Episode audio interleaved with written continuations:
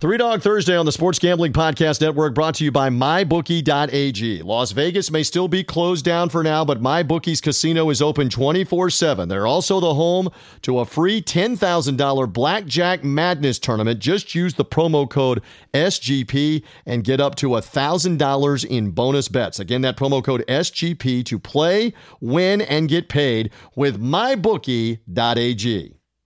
And Three Dog Thursday is brought to you by the Madden Mayhem tournament going on, a Madden simulation tournament with Sports Gambling Podcast where SGP is giving away $10,000 in MyBookie credits to the winners with the best bracket. And they've got prop bets, live in-game wagering on all the action. Get the info at sportsgamblingpodcast.com slash Madden for more on the Madden simulation tournament going on right now. That's sportsgamblingpodcast.com slash Madden. We're also brought to you in part by Ace Per Head. Ace is the leader in pay per head providers, and they make it super easy to start your own sports book. Plus, Ace is offering up to six weeks free over at aceperhead.com slash SGP. That's aceperhead.com slash SGP.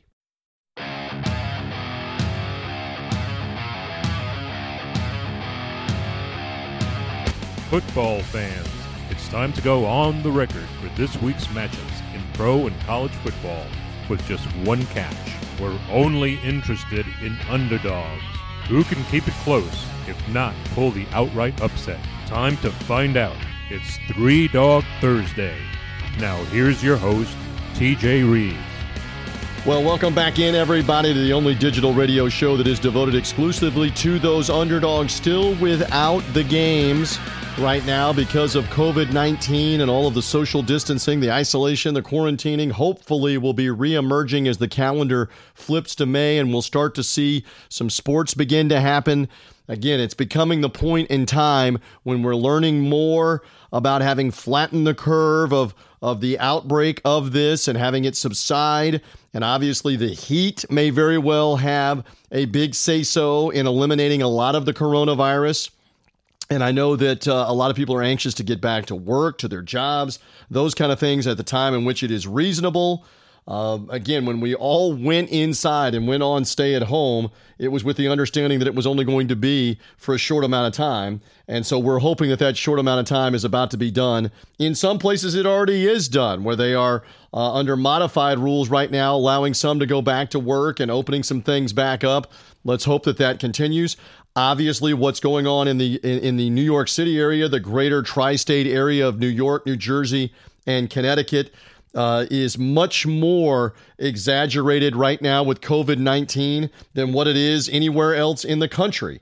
Uh, by the same token, as of Wednesday, when I am uh, recording Three Dog Thursday here, there are 20, 20 states that have 5,000 or less cases. There are 13 states that have 2,000 or less cases.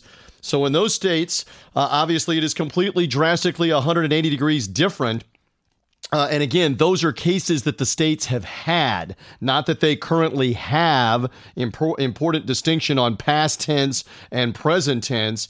Uh, for example, in the county where I live, I do this show uh, in Tampa, in West Central Florida, in the northern suburb of Lutz. In the county where I live, there are over 1.5 million people. There are 35, 35 confirmed hospitalizations uh, involving COVID 19. 35 out of 1.5 million people. So it just depends on where you are and what part of the country that you are. But for a great part of the states in this country, uh, there there is a time and an opportunity now to begin to begin to resume some normalcy, go back to work, uh, get back to uh, being able to socialize, etc., with the understanding you are going to be around this. You were around this before. Uh, you need to practice good hygiene and and be uh, as sanitary as you possibly can, and you are going to be around it. And uh, again, if you're younger and if you're healthy, even if you do get it, there is uh, astronomical chance that it's going to be serious or fatal for you. So a minimal chance uh, in and around that, and and that's that's one of the things that we need to keep, continue to project there are 98% of the people that are getting this that are that are healthy uh, end up being better and better in a matter of days and able to overcome it, overcome it either with uh, medication from their doctor and or uh, their own immune system. And so why am I delving into all of this? Because as it relates to this podcast and as it relates to sports, this is the reason why you see sports leagues now beginning to say, hey, we're going to uh, attempt to play here. We've got our athletes, our players, our coaches, the people that are involved. We're going to attempt to get back to golf or to racing, uh, eventually the basketball playoffs, the start of the baseball season uh, et cetera, et cetera. And so those are all good things as we begin uh, to move forward. We remind you, uh, by the way, here on Three Dog Thursday that I don't go this alone. I've got special guests coming up, and we're going to talk a lot of NFL draft. Straight ahead, Brian Edwards uh, from Vegas Insider and MajorWager.com uh, will be here with his insight on who did well, who did not do as well uh, on the draft. Look forward to talking to Brian about it. And then a draft guru uh, from Draft Wire, the USA Today uh, website, Luke Easterling, who's the editor of Draft Wire, will be on board here with the ins and the outs of who he liked, whom he did not like uh, with some of the analysis. And then later on, Chris Giannini of the Winning Cures Everything show and podcast. He and Gary Seegers are frequent contributors here on Three Dog Thursday. I love at the same time cross promoting and going on their show. Winning Cures Everything, a daily show now. Chris will tell you more about that. Uh, as well as being on the podcast. They're on the YouTube channel, Facebook, Periscope, uh, etc. Every day, breaking it down. Gary Seegers and Chris Giannini. Chris will be here. We'll mix it up and talk some draft. We'll talk some New England Patriots in particular, which he's fond of. I look forward of uh, of having all the guests on. And speaking of the draft, so several uh, quick points here on that, and two or three other subjects, and then we'll get rolling with our guests. Bravo, great job by Roger Goodell, the NFL, the television broadcast partners, ESPN and the NFL Network and dozens of people behind the scenes that pulled off what, what best can be described as really a flawless three nights, an afternoon and night of television, Thursday, Friday, and Saturday of last week for the 2020 NFL Draft. Highly unusual, yes, all through video conferencing, coaches, players, draft picks, uh, NFL personnel, analysts and yet you didn't see the glitches that we joked about. And Roger Goodell deserves an awful lot of credit for pushing this through when there were some teams pushing back about don't do this uh, right now. Uh, again, the commissioner knew what he was doing, knew the hope that it would provide and that sports can provide some normalcy. The fact that over 15 million people were watching on TV, and when you account all of the, the mobile devices, that more than 16 million tuned in on the opening night.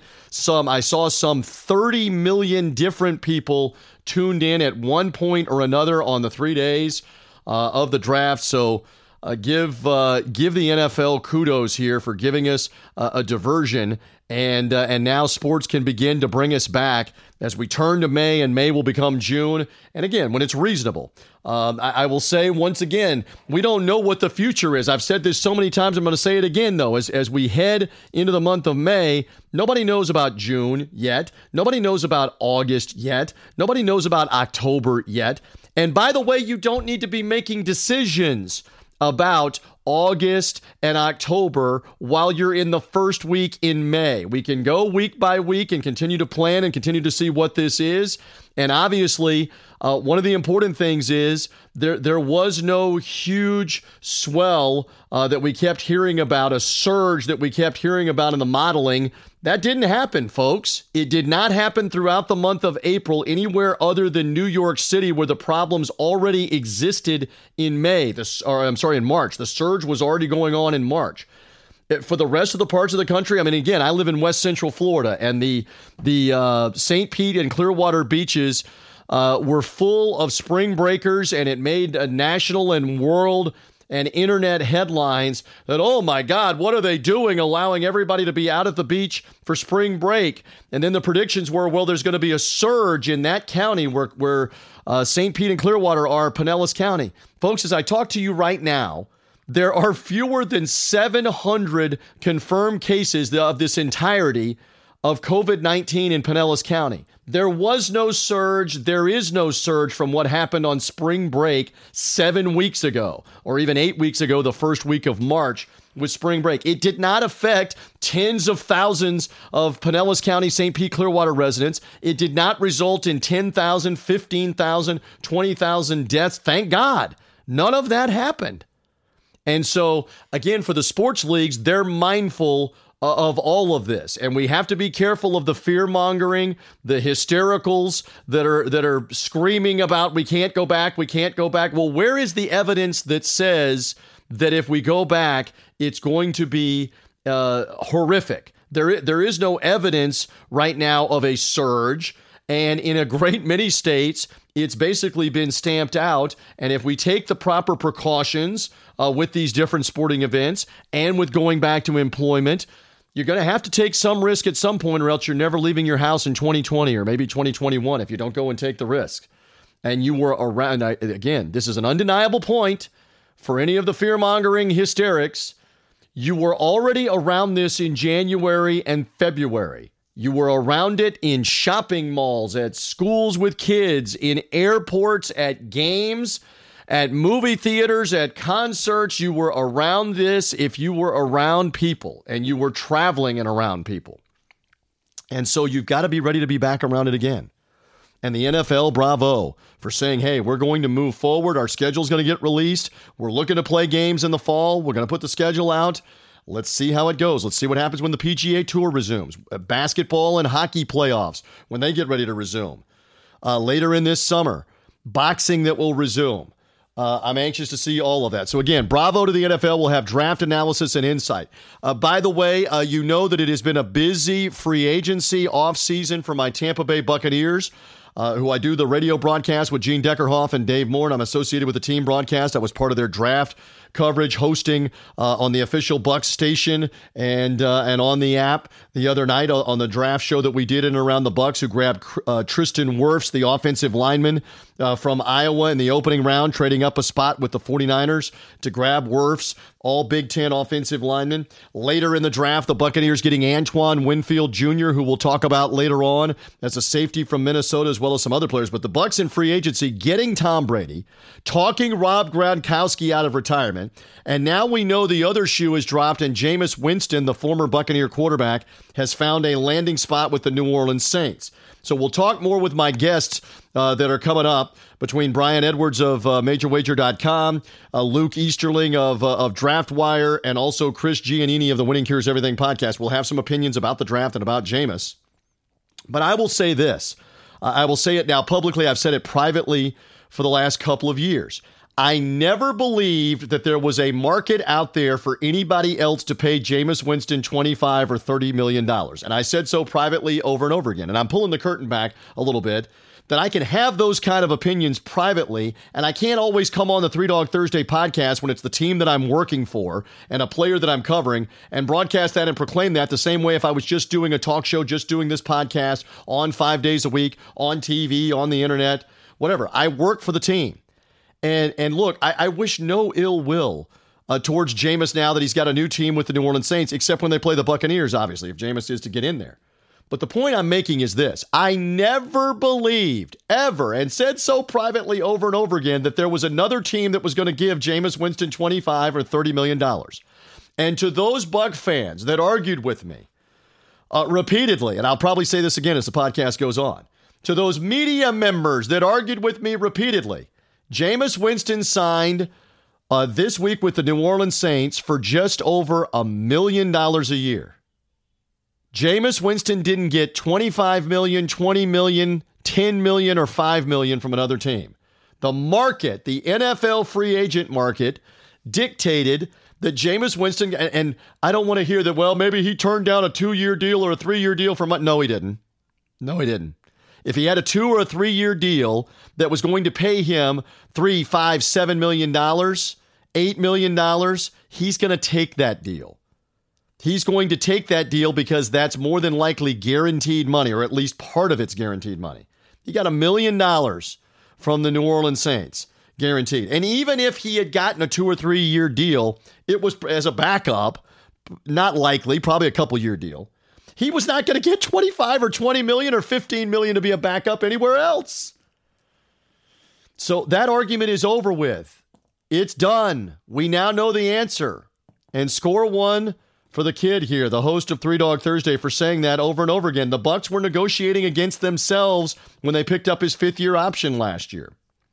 And that's now proven in free agency because there was not another team willing to do this. And look, there were other players. Cam Newton right now is without a gig. There's not a team that's going to pay Cam Newton 20 or 25 million either with the injury concerns that he has with his foot. He will be fortunate if he gets the same one year deal for minimal money, a million, a couple million, maybe an incentive thing. That's what he's going to get. Philip Rivers had no problem getting 25 mil on a one year deal from the Colts. Teddy Bridgewater certainly cashed in with a humongous multi year deal with the, with the Panthers in the NFC South, sticking in the South. So obviously, there are teams that had needs at quarterback, Indianapolis and Carolina as two, that were willing to pay 20 plus million to get that quarterback. The Chargers went the other way, and the Chargers said, We're not paying 20, 25 million to Jameis, to Cam Newton, or to anybody else. We're going to draft Justin Herbert, which they did the other night. So that was a tactic on their part and a little bit different. So, anyway, there's some thoughts on the draft. We'll get into who we liked and who we didn't like with the guest coming up in a couple moments. Couple of other sports opinions, because again, it's Three Dog Thursday. How many of you are watching this Last Dance documentary series on ESPN? We all are. Aren't, aren't we with the Chicago Bulls 97 98 season, the sixth title in eight years? And look, I'm no Chicago Bulls fan. I grew up a Boston Celtics fan. I gravitated to the Celtics because I grew up in Tennessee before moving to Tampa. And in both places, Tennessee and Tampa, there were no professional basketball teams. The closest thing I ever had in East Tennessee was the Atlanta Hawks, who were about three hours away. And I never was a Hawks fan. In Tampa, growing up in my youth, there were no professional basketball teams in Florida. I was still a Celtics fan with Bird, McHale, Parish, DJ, Danny Ainge. I even I even go back to Cornbread Maxwell, Pistol Pete Maravich, Nate Archibald, and all those Celtics. My father's a lifelong Celtic fan from having grown up in Memphis, Tennessee. Again, there were no professional teams. So anyway, I was never a Bulls fan. But this stuff is riveting. Uh, and it's not just because we don't have sports going around. I'd have been watching it anyway from the 1990s and the late 90s NBA. Riveting to watch this series. Let's clear something up real quick here on Three Dog Thursday on this whole issue of the Detroit Pistons, the crybabies that they were in the 1991 playoffs when they were swept by the Bulls. And in the final game at the Palace in Auburn Hills of the sweep, Isiah Thomas and Bill Laimbeer and Mark Aguirre and those guys couldn't be bothered with shaking hands and wanted to stalk off, and Isiah ducking his head down like a little kid who's in trouble. I'm not going to shake your hand. So for Isiah Thomas to now revise history and try to come out some 30 years later, 30 plus years later, and say, well, the Boston Celtics did the same thing to us back in the 1988 playoffs. They did the same thing to us. Uh, no, it was not the same thing. The circumstances were different. Number one, the game was in the Silverdome in Detroit, the Pistons' home stadium slash arena. In this case, the Pistons were at home with the Bulls doing this on their home floor. Now, why is that important? Because in that day in the 1980s, fans were still storming the court over and over and over again in series clinching games. You watch the video of Larry Bird and the Celtics trying to get off their own floor, much less the Lakers or the Rockets or whomever they were playing in the NBA Finals of the Boston Garden with the people mobbing the Boston Garden court and security, uh, security unable to stop them. It was scary what went on in the 80s. And in a lot of places, whether whether you're talking about Detroit or the Lakers or in Philadelphia when they ran on the floor, when everybody's running on the floor, it's nuts. So the Celtics were being beaten for the first time ever by Isiah and Aguirre and Laimbeer and the Pistons in 1988 after the after the Celtics had beaten them dramatically in the seven game series in 1987. Now the Pistons break through, beat Bird, McHale, Parish, and the Celtics the following year. They're at the Silverdome in the clinching game. The game is decided. One of the Pistons, I don't remember who it was, is at the foul line. And the Celtics in the final seconds are saying, look, we're not going to wait on the Silverdome court here and, and risk our health and safety to have all the Pistons run on the floor at us. We are leaving. And by the way, in the Silver Dome, the locker room is easily a quarter of a mile away from the floor. It's not like it was right by their bench, you know, walk off the end of the bench and get to the tunnel and get to the locker room, like it was, by the way, for the Pistons and the Palace of Auburn Hills when they're walking by the Bulls and walking right into the tunnel. The Celtics are going to have to go across the floor and towards the football locker rooms out the tunnel in the football configuration of the Silverdome. That's why they left the floor before the final horn. Not the same thing as the Pistons cowardly, classlessly leaving the floor with the Bulls. And good for Michael Jordan that even 30 years later, he's saying to Isiah Thomas, I, I don't care what you have to say about trying to rationalize this. It was classless. And as Jordan pointed out, and they showed the video last week in the episodes, when the Pistons eliminated the Bulls back in the 1989 and the and the 1990 playoffs on their way to the NBA Finals, Michael Jordan shook Isiah Thomas's hand. And Scottie Pippen shook Dumars and Thomas and Aguirre's hand. They congratulated them. They showed class. So, uh, again, uh, there is no comparison between the two. Enough of the Isiah spin. They froze him out on the dream team largely because they couldn't stand the Pistons and that whole Jordan rules things of, of let's knock Michael Jordan to the floor over and over again. We got 30 fouls to give with our big guys between Rick Mahorn and Laimbeer and James Edwards and John Salley. We're going to keep knocking him to the floor. And Aguirre, we're going to keep pounding him, knocking him over. No wonder when Michael and Scottie got the upper hand in 91 and 92, they wanted nothing to do with the Pistons. Keep them off the dream team, especially after they stalked off the floor classlessly in 91. So, again, I can't wait for more episodes of The Last Dance. Thank you for letting me go on the diatribe with that. Before we get to the guests in a moment, one more thing on Major League Baseball. I don't know when and how they're going to get the baseball season started. We've seen all of these different ideas being floated through the media being leaked. I've done this for a long time now. At the highest level, at the national level, SiriusXM, Fox Sports Radio, tune in and on this podcast. Talk to a lot of different people in a lot of professional sports, seen a lot.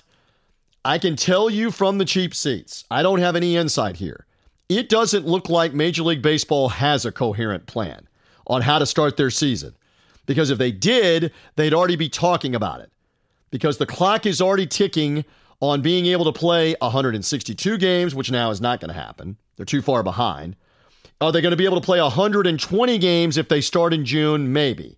Is it more realistic that they're going to play 100 games, special circumstance this season, and then move on to their postseason in October? That's probably what's going to happen. But you keep seeing, or remember three, four weeks ago, it was okay, they're going to resume but potentially everybody's going to go to Arizona because it's all within a 50 mile radius, all these minor league stadiums where all the teams train.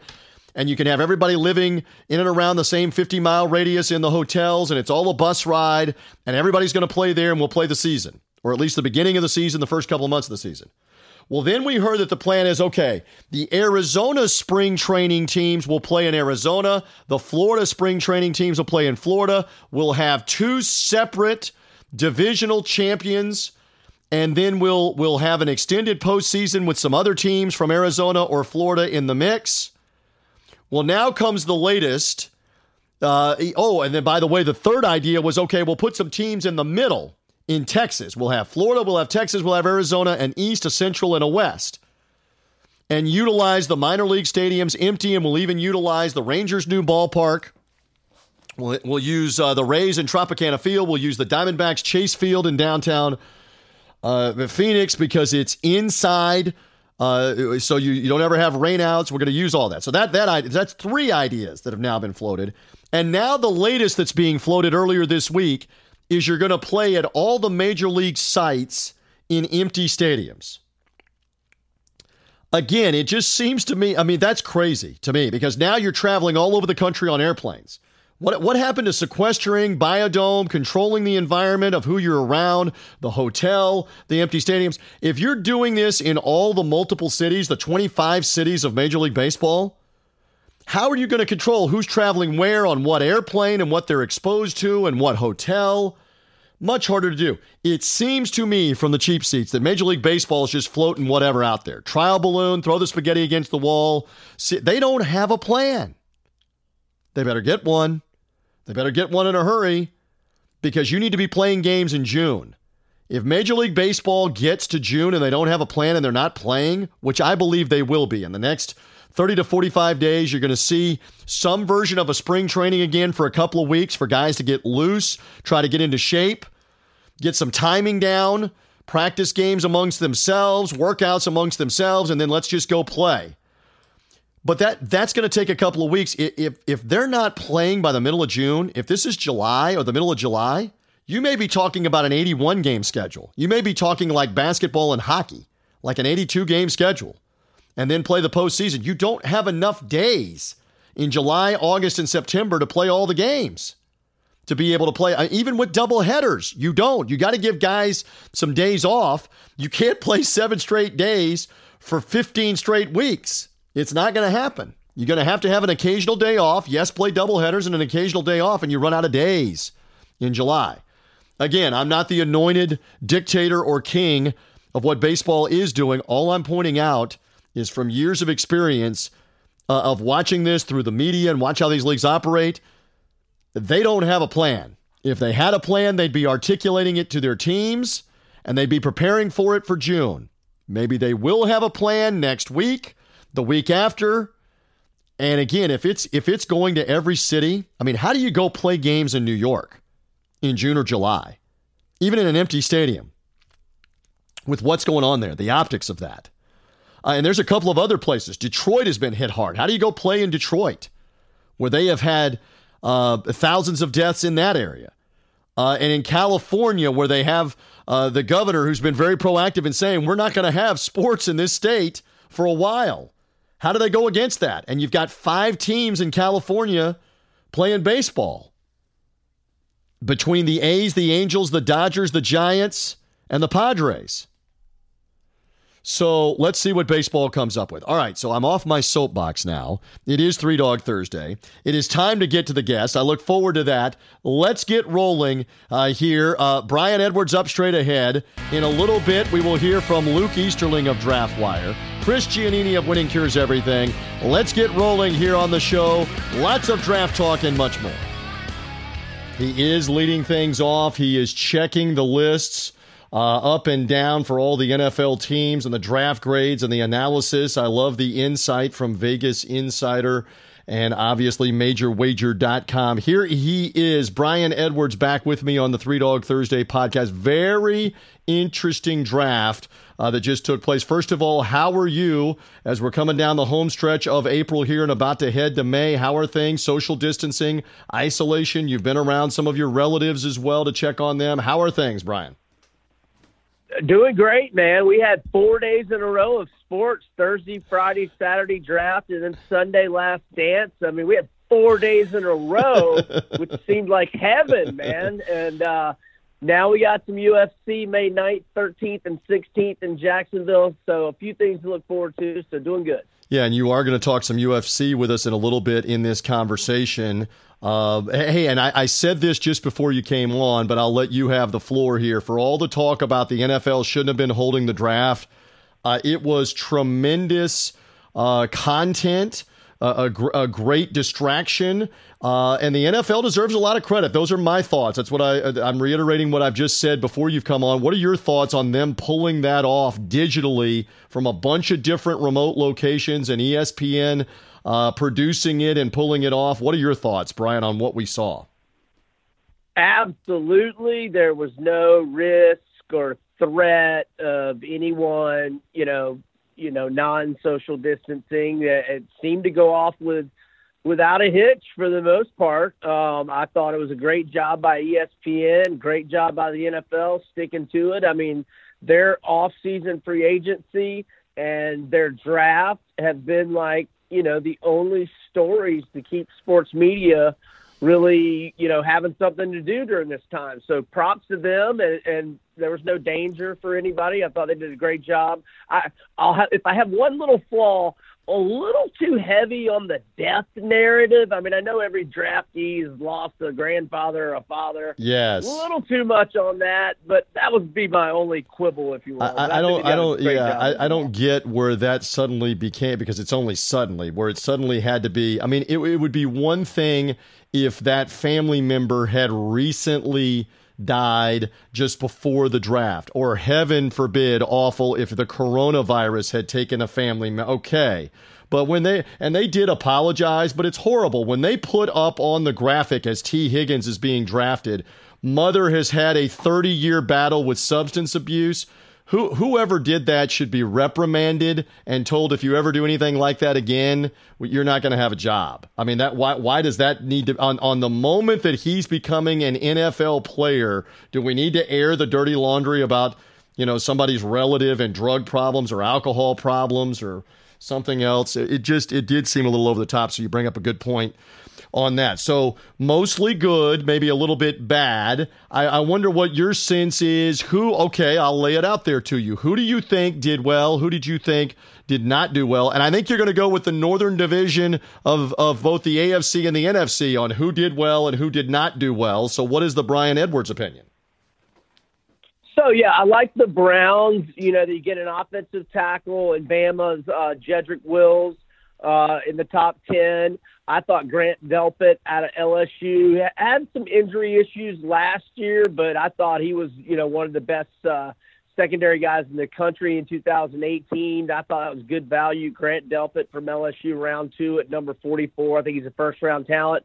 Nearly all the Kipers, McShays, Draftnicks, etc. Almost all of them had tight end out of FAU Harrison Bryant as the best tight end in the draft and a number of tight ends went ahead of him, and the Browns got good fourth round value with him. And Michigan wide receiver Donovan Peoples Jones was a big time recruit, probably went pro a year early, but for a sixth round pick, I think he's got good potential. I like what the Browns did. I like what the Ravens did. Love Patrick Queen, the versatile linebacker out of LSU. They got late first round. They get J.K. Dobbins in round two. I know the SMU wide receiver James Pro James Proche has had some injury concerns, but he was a very very productive conference or AAC wide receiver uh, for for the Mustangs during his collegiate career, and pretty good uh, uh, productive college safety late, uh, you know, in, in round seven, and Geno Stone out of Iowa. So I like what the Ravens did.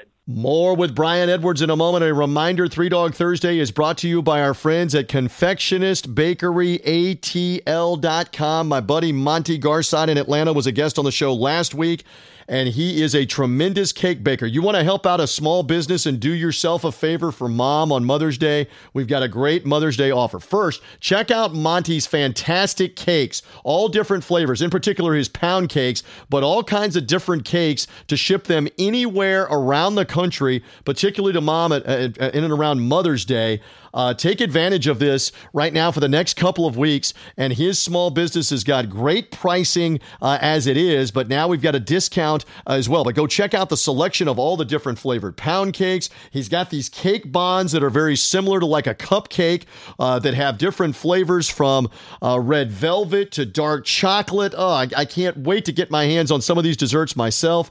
And again, if you've got a wife, if you've got a mom, if you've got an aunt, anybody that's a mom that's a relative of yours, friends, you don't know what to do, take advantage of what they have at confectionistbakeryatl.com. You get the full cake selection there. Uh, check them out. Go into the checkout. And again, you're going to save with a special Mother's Day offer from us on Three Dog Thursday. The Mother's Day offer is 15% off and that's just with the promo code MOM. Use MOM for Mother's Day, M O M, and you want to get these cakes ordered up uh, before we we got a couple of weeks left for Mother's Day. The deadline is going to be Monday, May the 4th, but get the order in now. Get this thing shipped to Mom even in advance of Mother's Day, but definitely get it in. Monday, May 4th is the deadline so he can get the cake to Mom by Sunday the 10th for Mother's Day. These ship anywhere in the country. They're deliciously flavored full cakes or even the smaller pound cakes. Send them along. Again, Confectionist Bakery ATL for Atlanta. All one thing. Confectionist, C O N F E C T I S T, Confectionist Bakery, B A K E R Y, ATL for Atlanta.com and the special Mother's Day offer at checkout. The coupon code is MOM, 15% off your order. Order up the cakes, the cake bonds, send them to mom, send them to grandma, send them to other relatives, other friends. It's Confectionist Bakery ATL. They are proud sponsors here on Three Dog Thursday. But on the flip side, there were a couple of NFC North teams that you and a lot of other people are saying, what are they doing? Yeah, I mean, Green Bay you you're off a 13 and 3 season you know you're ready to be a super bowl you know team and you take a quarterback in round one. I mean, I guess circle of life, what comes around goes around. But to hell with all that. I mean, so what? That if if you did that to Brett Favre with Aaron Rodgers, you don't got to do it with to Aaron Rodgers. And they traded up four spots and gave up a fourth round pick to get Jordan Love, who I'm not sure is the fourth best QB in the draft. Anyway, I do love AJ Dillon, the running back, uh, in the second round, but they didn't address the O line uh, until the sixth round. And Bob McGinn, the longtime beat writer, he's now with the Athletic. Uh, you know, he's saying that um, LaFleur is tired of Rodgers. I I, I read that. Okay, so let's stop on that. Yeah. I read that, yeah. and I thought first year coach that has almost no pedigree, first year completed coach that has almost no pedigree. The, the, the coaches rarely, uh, almost never win any of these battles with the star players.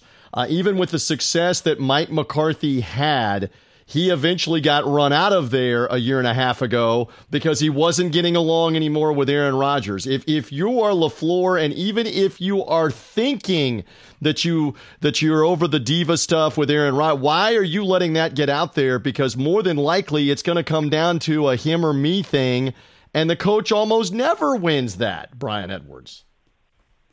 And they uh, uh, have to take an unfathomable salary cap hit yes. if they get rid of him.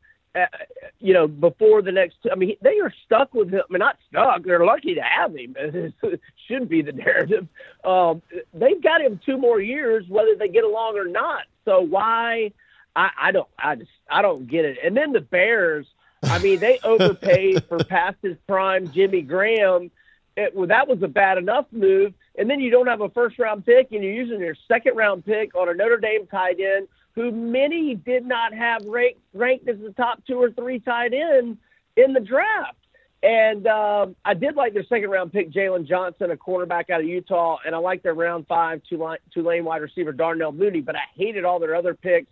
I, I don't know what the Bears were thinking. The Bears have nine tight ends now as part of their roster with the rookies and with all the uh, undrafted free agents and everything that they have. Nine. La- last I checked, about the most that you would play would be three at one time. So you don't really need nine. I don't. Th- I, I'm just doing the math. Brian Edwards being facetious. I don't think you need nine of them. Sure. So it's kind of, uh, and they didn't have a first round pick.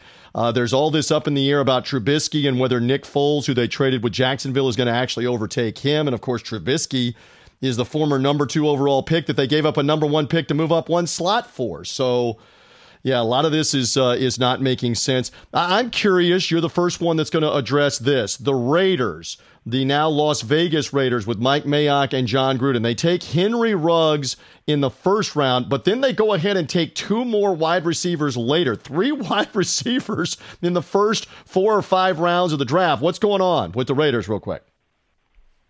Well, I like all three of the wide receivers. Now, a lot of people had CeeDee Lamb and Jeudy uh, ranked ahead of Ruggs, but you know the Raiders going back to Al Davis, and I'm sure Mark Davis pushes the same thing. You know, uh, he was always a speed guy. He always wanted the fastest guy, and I love the highlight clips of Ruggs, who's five eleven, all this sick dunks from high school in Montgomery. Um, I, you know, that's true to their form to just take the fastest guys. So let's we'll see how it works out. Um, as for Bowden out of Kentucky, I'm okay. I love Brian. Mama can't spell Edwards out of South Carolina as well. But Bowden can do different things. He can be. A, he can return uh, punts and kicks. Uh, he played quarterback at Kentucky most of last yep. year, so he can give you. He can do a little wildcat formation on short yardage or goal line. Uh, he can line up a running back occasionally. He can run a trick play, throwing the ball. So Bowden is a versatile guy. And then I love Brian Edwards um, that spells it with a Y out of South Carolina. and, and, then I also like their quarterback, uh, La Tech's Amik Robertson, uh, multi all conference USA. Uh, he's he's a really good uh, playmaker uh, from out of La Tech. And then you know I like my guy C.J. Henderson. Um, occasionally misses some tackles, but is as good as there is in coverage, and, and you need lockdown corners. And uh, you know Jerry Jeudy to Denver Um, you know, there's some good yeah, receivers interesting. in that division. I'm Interesting. You had theorized a couple of weeks ago that Jeudy might be the first receiver taken. It was an excellent prop uh, favoring the underdog. It turns out it was his teammate Henry Ruggs that was taken first, but Jeudy was taken right after that. And kind of surprising that like Tee Higgins, Justin Jefferson, they were left waiting in that opening round uh, of the. It surprised me a little bit uh, there, Brian, that they were left waiting in the in the receivers that were being taken in the first round. Yeah, uh, Jefferson went to the Eagles, correct? I believe so. Yes, I'll double check on I'm that. Looking, I'm looking that up right now. Uh, oh no, I think I'm no, I'm wrong on that. They took Reagor for Actually, he went to the Vikings. Justin Minnesota. Jefferson did go did go first round, but he Yeah. went after CeeDee Lamb. He went after Jerry Jeudy. He went after Henry Ruggs. So just interesting, the national championship wide receiver on that, and then Arizona State. Uh, with kind of the John Lynch, Herman Edwards connection because they're best buds. Uh, Brandon Aiyuk ends up going to San Francisco there in that first round. I, I was surprised that Tee Higgins didn't go off the off the national championship contending Clemson Tigers, and with all their history of wide receivers doing well in the NFL in the last 10 years, the Tee Higgins lasted the second round. So, receiver, very deep position. Uh, that's for sure. And you Yeah. had also talked about the under over on quarterbacks. Did it surprise you as it did me on draft night? I was on the air on the Buccaneers radio coverage, and we kept saying, is somebody at the end of this first round going to trade back into the first round to go get Jalen Hurts, go get Jake Fromm, go get one of the quarterbacks? It surprised me after Green Bay took love that nobody did that. How surprised were you, uh, Brian, that there wasn't a fifth quarterback late in the first round? A little surprised. Uh, a little surprised New England, um, you know, once Fromm had drifted, you know, third, fourth round, I was thinking, man, New England's going to trade up and get him any time now. And then he ends up going to Buffalo, which, you know, with the winds in Orchard Park, might not be a good fit because Fromm doesn't have the, the, you know, super strong NFL arm, but Josh Allen is a guy that runs the ball a lot and puts himself in harm's way, and that's a team with a great defense. So if Allen gets hurt, I, I, I obviously I missed out on the under on Fromm, but I still think he's as mentally ready. You know, he had the second best Wonderlic uh, of all the quarterbacks at 35. I think he's as mentally ready to start as a rookie, and if Allen gets hurt, um, I think Buffalo would be just fine uh, with, with Jake Fromm. So he, he falls all the way to the fifth round, but don't don't count his NFL career out. Don't count his rookie year out. I think he could still be a factor as a rookie. We'll see. Voice of Brian Edwards with an I, not the Brian Edwards of South Carolina that got drafted by uh, the Raiders. Love his insight. Follow him at Vegas B Edwards on social media uh, as he joins me here on Three Dog Thursday. Also, MajorWager.com. You read his writings on uh, Vegas Insider, including UFC previews that we'll get to uh, here in a couple of moments. Hey, just a quick one for you. Moving off of of the actual draft and to the college football season, there's a lot of talk, and again at the time that we're taping for Three Dog Thursday, we're at the end of April. We don't, I keep saying this, we'll keep saying it. We don't know June, Brian. We don't know August yet. So, how anybody is telling us what is or isn't going to happen in September, October, November, December. Uh, but it- is interesting that more and more schools are now saying, hey, we're going to open our campuses for the fall. I know that Kentucky Athletic Director Mitch Barnhart, uh, in an email that was received by, by some media members, notified their donors, their season ticket holders, we believe we will play football in the fall. He didn't go so far as to say with fans, but he is saying to them, we believe we're going to play in the fall. So there is some hope. There is some optimism here that they will get it together for the college football season, much like the NFL is planning to play. And we got to let this play out over the next few weeks, couple of months to see where we are. Yeah, and let's see how you know. The, from everything I've read, and I, I'm not super duper. I get tired of watching the news, but uh, it seems like they're, you know, they're not positive how much the heat is going to impact. So, you know, it's going to be interesting in June and July when it's just hot as hell everywhere, especially in Florida. If that has hopefully a bigger impact on killing the virus and yeah, so I think it's all just a little premature. Let's see where we're at in June, um, and hopefully the heat will will will help us flatten the curve. We'll see. Yes, and and we should say now that we're all basically in the seventh week, either the sixth or the seventh week of social distancing and isolation, that it has worked in, in stopping the spread. The surge. I'm going to say this again over and over again. The surges that were being predicted in March never happened anywhere other than New York. It's awful what's going on in and around New York City. I know I have friends, I have colleagues in New York City. It's awful there. But virtually everywhere else, there are no surges here with this. So we have to be careful from week to week and, and even trying to project a month from now or two months from now because all the modeling and the projections that told us about how awful this was going to be nationwide were W R O N G wrong and that's why we have to take this one step at a time. That that uh, have some optimism that we can get back to some normalcy, get back to employment. Uh, and all those things, including football, uh, sports as a distraction, those kind of things in steps when it's reasonable. Speaking of that, here's the segue to UFC. So we're going to flip the calendar to May here uh, this weekend. And the UFC pay per views and fights from Dana White, we now know are coming, and they're coming in Florida, not an island in California, but coming in Florida. Give me a little insight here because he's going to do multiple shows. Uh, coming up, and I know you got a couple of other questions as well. But what what about this, Brian? As as the UFC will be one of the first sports uh, to get back here in, in America and at least have these uh, fight cards, these pay per views without fans present.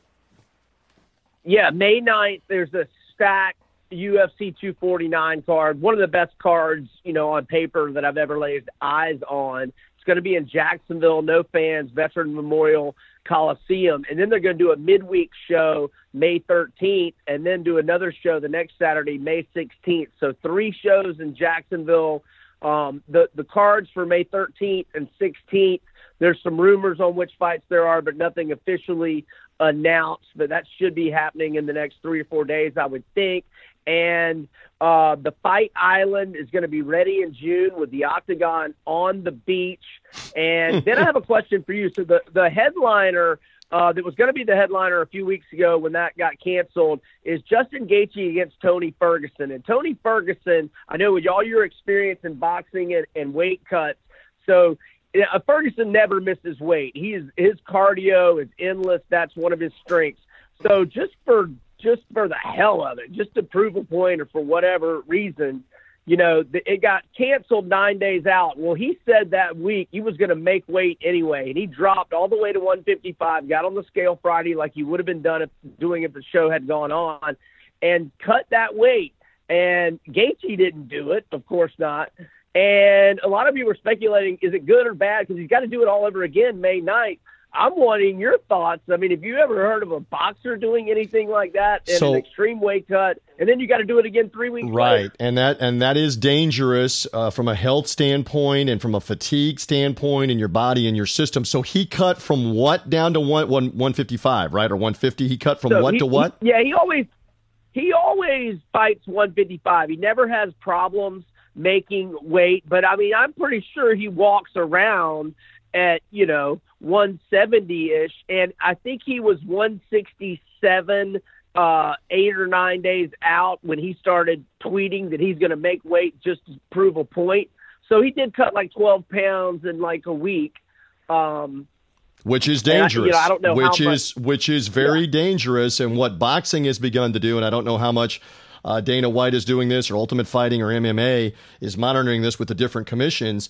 Is they basically uh, have in the agreements now that the fighter has to be around the weight, somewhere around the 30 day mark or the 21 day mark, and certainly by the seven day mark before the fight for safety. And then they're weighed at the weigh in, and then they're usually weighed again in boxing circles on the day of the fight to make sure that you don't have too much fluctuation in in losing 15 pounds let's say in a couple of weeks like what you're talking about and putting it right back on because it can be dangerous. So boxing has begun to monitor this more. I don't know how much uh, dana white the ufc and mma do this But you do you do raise a concerning point about him. If he went back up around 170 pounds last week, this week because he's eating, and now he's going to cut, and it's May the 9th or it's the following week for for the for the yeah, uh, first May 9th. He'll have May to, 9th. He'll, so he'll he's have to make he'll have he, to make weight again May 8th. so he's probably in the process right now this week of trying to cut weight. It can be a very dangerous thing. I'm not a doctor. I'm not an expert.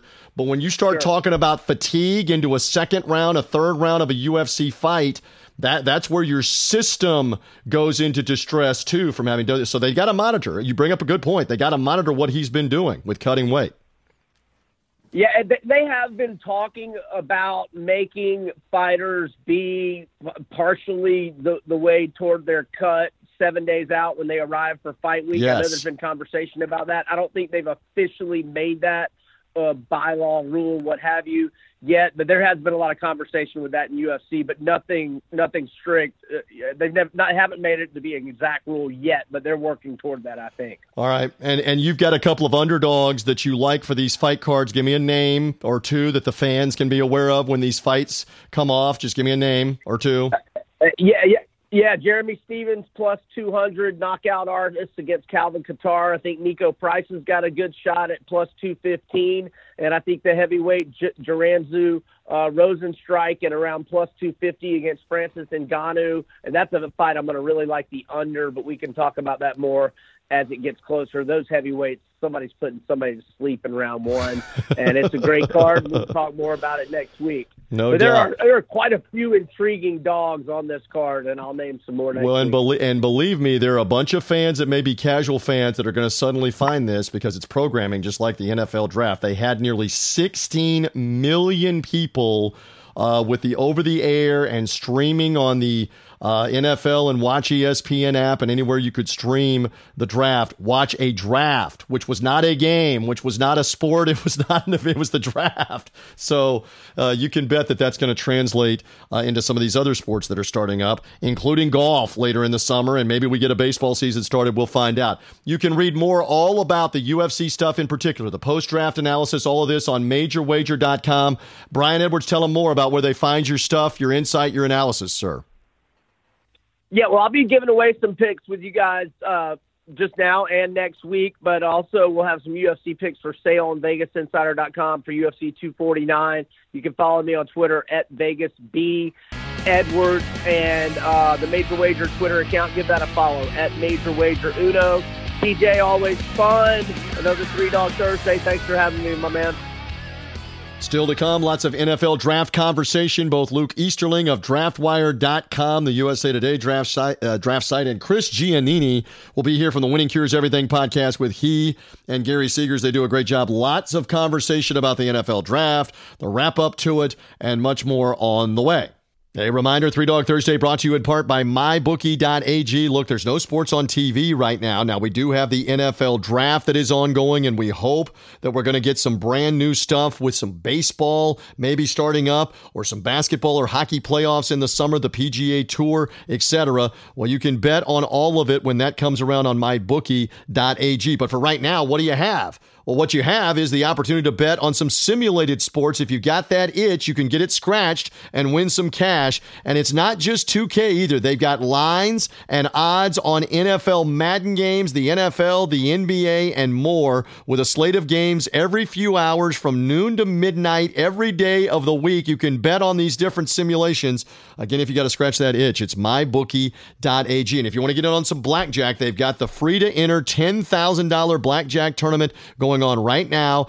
Get in there. Uh, even though the casinos may be shut down in Vegas and in other places, you can get in on MyBookie's own uh, blackjack tournament game that they have going on right now. Go to mybookie.ag, sign up, use the promo code SGP. Go do this now, sign up, and again, you can get up to a $1,000 match with MyBookie with that promo code. Again, SGP is the promo code. Again, you bet, you win, you get paid with mybookie.ag. We're also brought to you in part by Ace Per Head. Ace is the leader in pay per head providers, and they make it super easy to start your own sports book. Plus, Ace is offering up to six weeks free over at aceperhead.com slash SGP. That's aceperhead.com slash SGP. And Three Dog Thursday is brought to you in part by the Madden Mayhem tournament that's going on right now. The guys with the Sports Gambling Podcast have got their simulation tournament with the Madden football game online. This is a follow up to that whole DGen madness that was so successful for the NCAA tournament. And right now, the guys are giving away $10,000 in MyBookie credits for the best brackets on the Madden simulation. Just go to sportsgamblingpodcast.com slash Madden to see the brackets and to see what's going on there. Get the bracket in before the first games get rolling on Thursday night at 8 Eastern Time. So if you're hearing us on Three Dog Thursday, get in on the bracket contest for the MyBookie credits before 8 Eastern Time. Go to sportsgamblingpodcast.com slash Madden for the details on Madden Mayhem.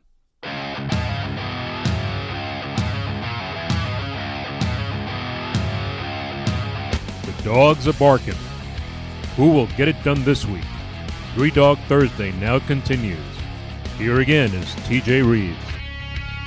We continue along. I've been looking forward to this conversation. I do not believe that Luke Easterling has been a guest yet on the Three Dog Thursday podcast. I believe this is rookie territory, although there will be no hazing. Um, I, I always love the insight from people that have great insight on a certain subject. And if you're talking NFL draft, this guy's on it. Capital O, capital N, like all bold, on it with an exclamation point. What's happening, Venus? What's happening, uh, Luke Easterling? It's good to have you here on the Three Dog Thursday podcast, talk a little NFL draft. It's my pleasure, man. Glad to uh, to finally uh, smash that bottle of wine on, on this podcast appearance. Let's do it. Uh, let's let's do it is right. All right, who did it well is is a common theme right now. We don't know until the games are played, and it maybe even takes a couple three years to figure out uh, who did really well in a certain draft. But with what we have on paper, having watched this last weekend, if I say to you, give me a team or two that did well, you would say to me, uh, you know, as much as it pains anybody who's not a Cowboys fan to say that the Cowboys did something well, uh, I gave out one A plus grade, and it was to Jerry Jones. I think they should just keep him in the yacht for every draft, maybe even the games. Maybe it'll translate to on-field performance if they just keep him in the yacht for for everything. Because they knocked this draft out of the park, man. They got CeeDee Lamb, who was a top ten overall player in this draft. They got him at 17. Trevon Diggs, who is the perfect corner skill set wise to replace Byron Jones. He could have easily gone in the first round. He went at 51, more than halfway through the second round.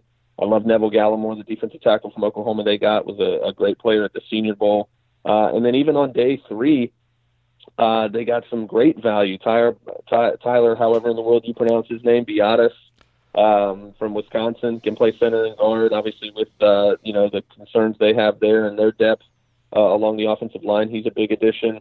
Um, anybody anybody who blocked at Wisconsin should be on anybody's radar. So, uh, and then Bradlee Anae, the the edge player from Utah, pass rusher, went in the fifth round. I, I thought he could have gone a couple of rounds before that. Another guy that played really well at the Senior Bowl. So um, Dallas did really well, as much as none of us want to admit it. And then the Minnesota Vikings started really strong.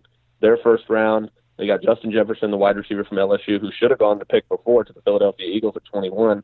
They took Jalen Reagor, a different receiver, and somehow getting Jefferson as the fifth receiver off the board I thought was great. And then they moved back from 25 to 31, got extra picks, and still ended up with Jeff Gladney, one of the most physical, confident corners in this draft. And again, I don't think there was a, a more disappointing unit in the entire NFL last year than the Minnesota secondary. You know, when you compare their expectations of what they're capable of with with how they performed, and they gutted that unit. They they made a lot of changes there, and they added a bunch of corners. I think they drafted three corners in this draft. They got mm. Cam Dantzler from Mississippi State, who is is a little thin, but he's he's got long arms. He's a really tall guy. Was really the only guy who shut down Ja'Marr Chase from LSU last year. He didn't give up 50 yards to any receiver last season while playing in the SEC, and you know the talent they had at receiver in that conference last year. So really love what the Cowboys did. Really love what the Vikings did. Um, I, I think a lot of teams did really really well it's really only a few teams that, that left me scratching my head. Okay, so I'm just seeing this because I didn't pay particular attention to the Saturday uh, draft and all the. Uh, did the Vikings have 601 picks? How many picks did the Vikings have? Because I'm looking at two in the fifth round, right? Two in the sixth round, four more in the seventh round. Oh, and the three in the in the fourth round. The Vikings picked like 91 times on Saturday with all these players. Yeah, when after all the trades were done on day two, they had 13 picks going into day three um, in a seven-round I mean, draft. It, it, right, right, right, because right, they used to have a 13-round draft where you'd have 13 picks, but 13 picks in a seven-round draft—that's pretty hard to top. That's what happens to me in like season four of a Madden franchise. Like I've traded for that many picks, and I'm just rebuilding a roster. That's usually all. The only place you'll find that is in the video game. Love the insight from Luke Easterling. By the way, follow him at Luke Easterling. He's part of the Draft Wire uh, USA Today uh, internet chain there in the websites. He is the the editor of Draft Wire and all over it. Um, so uh, I love his insight on this. We will get to some Buccaneer conversation. You guys know, obviously, I'm associated with the Buccaneers Radio Network. Luke writes about the Bucs for Sports Illustrated for SI.com, covering the team. We'll talk a little bit about their draft, but in particular, Jameis Winston to the Saints coming in a couple of moments.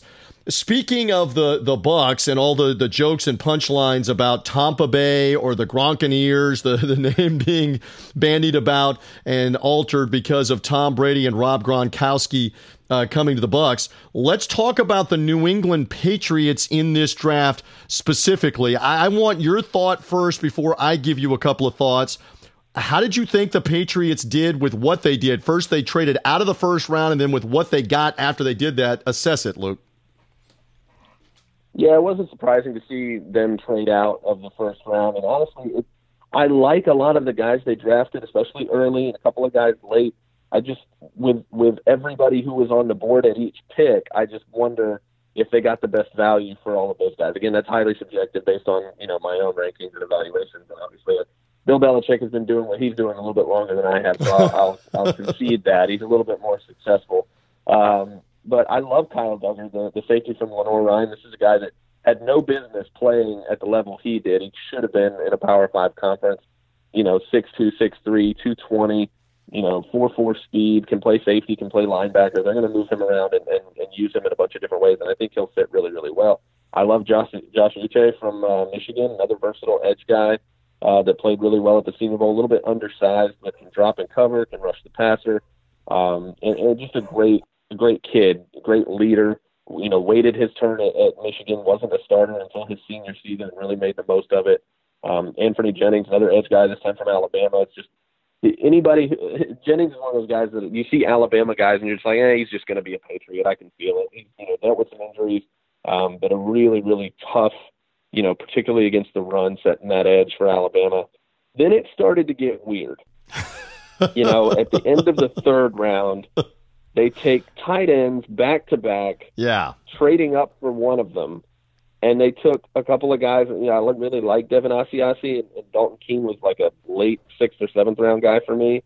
Um, but I just, with all the other tight ends that were on the board, there were so many other guys that I thought were worthy of those picks. It's not that I was surprised that they necessarily went tight end back to back. It's the guys they took and where they took them, taking them both in the top 100 ish picks um, was just really confusing to me. They took a kicker, which obviously makes perfect sense um, with Gostkowski moving on. And then honestly, I thought the best, best picks they made were back to back in the sixth round. They took a couple of guards, Mike Onwenu from Michigan, Justin Herron from Wake Forest, who played some tackle as well. Um, I think those guys have starter, you know, upside, and I think they could end up being the best values they got all day. Um, but it's just, you know, it, it was a strange draft. I think they did get some impact players on defense early. I wonder about those tight ends because of who else was on the board. Uh, and honestly, I, you, you could say that the biggest impact anybody will have in this draft class is maybe the kicker. Well, and and so you've said what you've said, and I realize I work for another NFL team. This just smelled to me like the whatever draft by New England. Uh, when you take tight ends, uh, as you mentioned, four picks or actually 10 picks apart in the third round, this is not the 1980s where, where we were used to seeing, you know, great, great tight ends uh, affect uh, NFL teams. That, that made no sense uh, to me specifically, but in the bigger picture, it began to make sense. When you take a kicker in the fifth round, when you have a need, obviously, at quarterback, there are still question marks about Jarrett Stidham, no matter how convinced they are. They could have taken one of the quarterbacks that was still sitting there uh, in the fifth round and did not do it. This just says to me, and, and I may be a lone voice right now. I think there's a few others that may be saying this. This says to me they're planning for an awful season. They are planning to crash it, to be bad. Belichick knows they're going to be bad, and they are gunning for Trevor Lawrence in 2021, this time a year from now, uh, and, and to have high draft picks uh, after that. That's, that's what this draft looked like to me, especially when Friday night we saw, okay, maybe they can go get a quarterback, go get a couple of skill guys that could maybe help them on an, on an, uh, an offense that is obviously challenged with skill players. No, let's go draft two tight ends. And then let's wait on Saturday and go take a kicker before we take some other priorities. I realize you got to have a kicker. Uh, and there's some debate, Luke, and you can speak better maybe to this, that there were better kickers uh, than this Justin Rohrwasser, if I got the name right, from Marshall that they could have taken. There, there's my thoughts on this. Uh, response from you on what on my diatribe? Yeah, I mean, particularly with the kicker, it was surprising to see you know Tyler Bass from Georgia Southern, who was at the Senior Bowl, Rodrigo Blankenship from Georgia, who's probably the most well-known kicker in college football. He actually went undrafted, and that was kind of surprising. So, yeah, I just it's hard to argue with what you think, what you're thinking there. I just think that when you when you look at the fact that those quarterbacks were on the board and they just kept not taking them. They could have had Eason maybe in the fourth. They could have had um, Jake Fromm from Georgia who went in the fifth.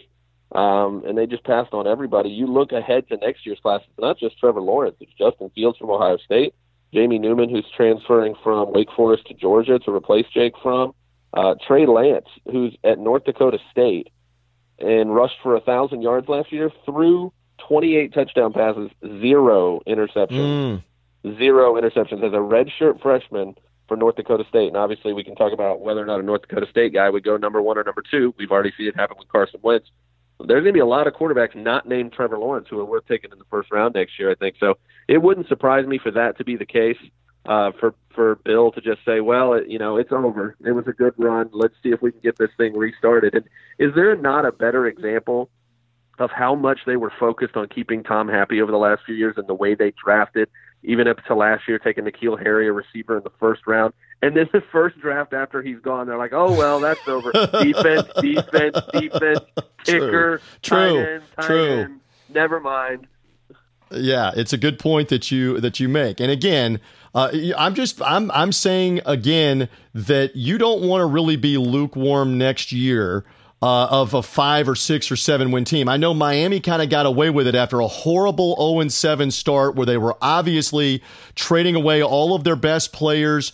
Uh, you know, getting rid of Laremy Tunsil, Kenny Stills, Minkah Fitzpatrick, and Kenyan Drake, all starting players, all top notch type players, getting rid of all of them. It was clear what the Dolphins were doing last year in the uh, in the process of being awful. Then they then they turn around and win some games, which had their fan base going crazy at the end of the season after being 0 and 7 if I'm a Patriot fan and you're going to be bad, you want to be awful for next year and have it only be a one year thing to then be able to reload uh, at the top of drafts and get the quarterback, etc. It just that's just what occurred to me. Again, I'm repeating what I what I just said that that this looks like we're planning for 2021 and we may be three and 13 bad next year in New England. And by the way, for those that don't think that it can happen, it, it happens to almost every team that goes through some part of a teardown. You you more than likely are going to have a bad year or maybe two or three awful years. Look at Denver, Luke, that's had three losing seasons seasons in a row now under John Elway.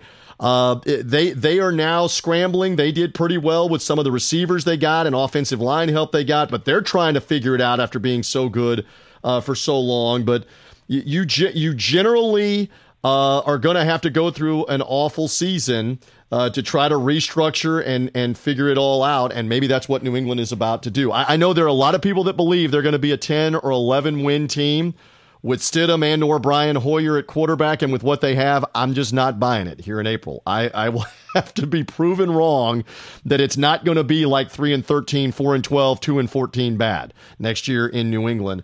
uh, we'll see. We'll see what uh, what they end up doing.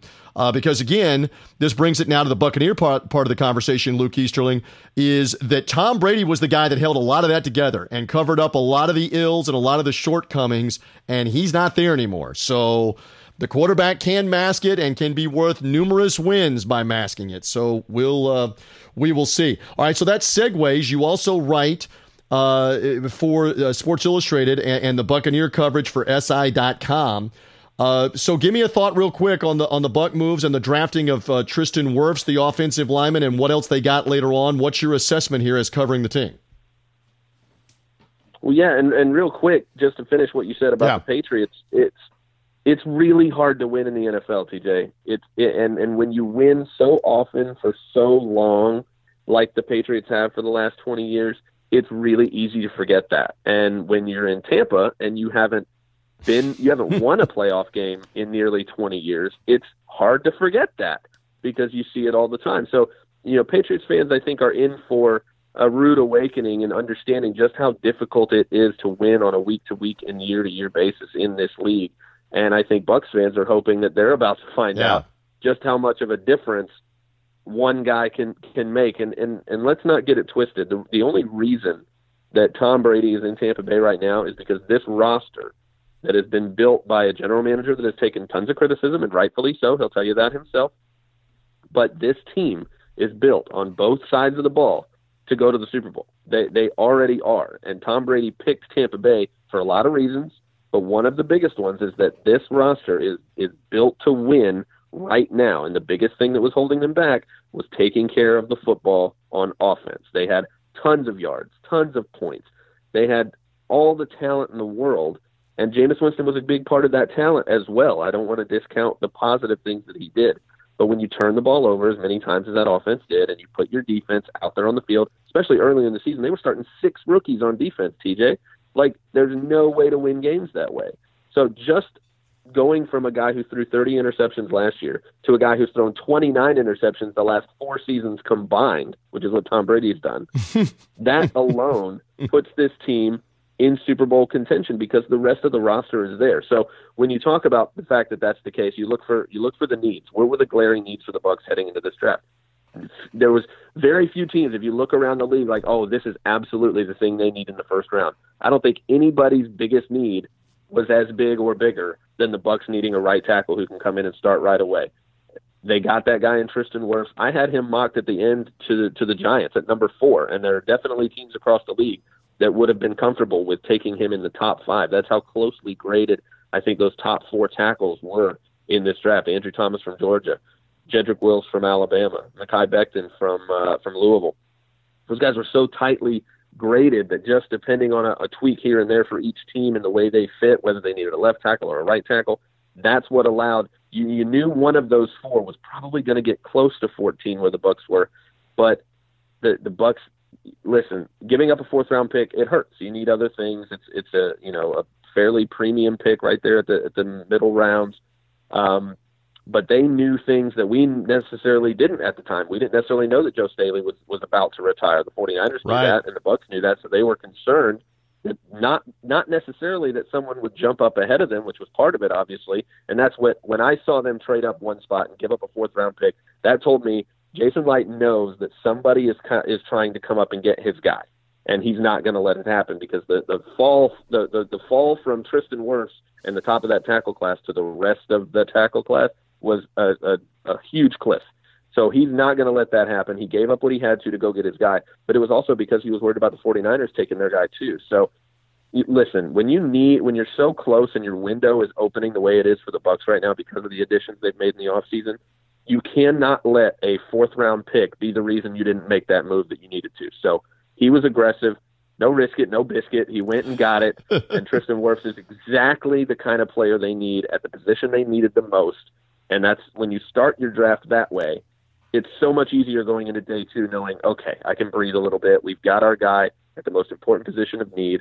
Now what do we need? Now you can be comfortable and let the board come to you, which is exactly what the Bucs did you know, did they need a safety as much as they maybe needed a, a, a, top running back to go with Ronald Jones who can catch the ball, maybe another receiver, maybe not. But Antoine Winfield was the number 25 player in this draft, in my opinion. That was that was where he was on my board. They got him at number 45 overall, and his skill set is such a perfect fit for Todd Bowles and his defense and what he wants to do.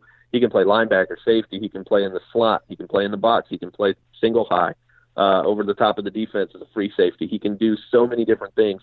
And I have to believe that Todd Bowles is so excited to be able to and work with a guy like the that. The pedigree, that dad playing Absolutely. at a very a high rounder. level, very high level uh, in the NFL, including intercepting Tom Brady back in 2001 as a player, and now Brady's on the team with his son uh, 19 years later. So that's uh, that's incredible in that part of it. And and back to your point about the trade, I thought it was fascinating. Peter King's uh, inside look on uh, on his on his column that he does on Pro Football Talk.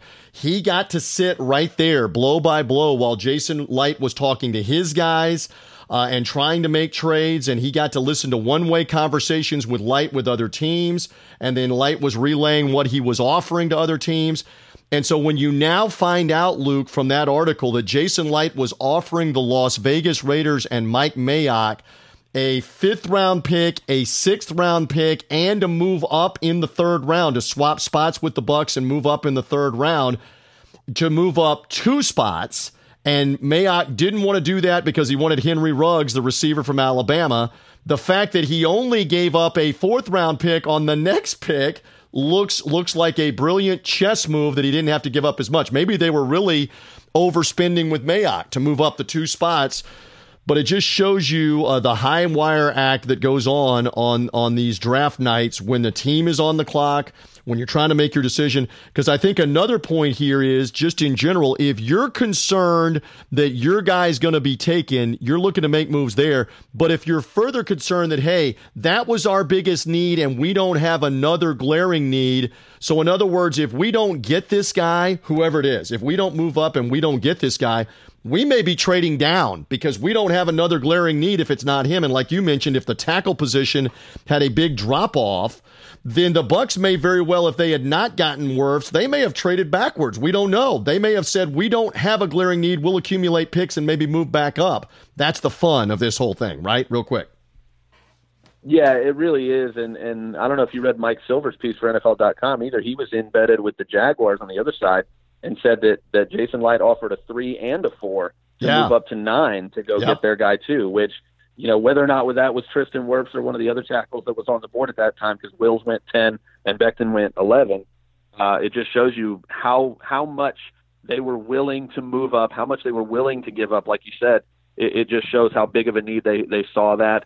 Uh, and how much they were willing to, to give up to make sure they got that guy. Voice of Luke Easterling giving great draft insight. Again, Draft Wire from the USA Today family of sites and also SI.com and covering the Bucs.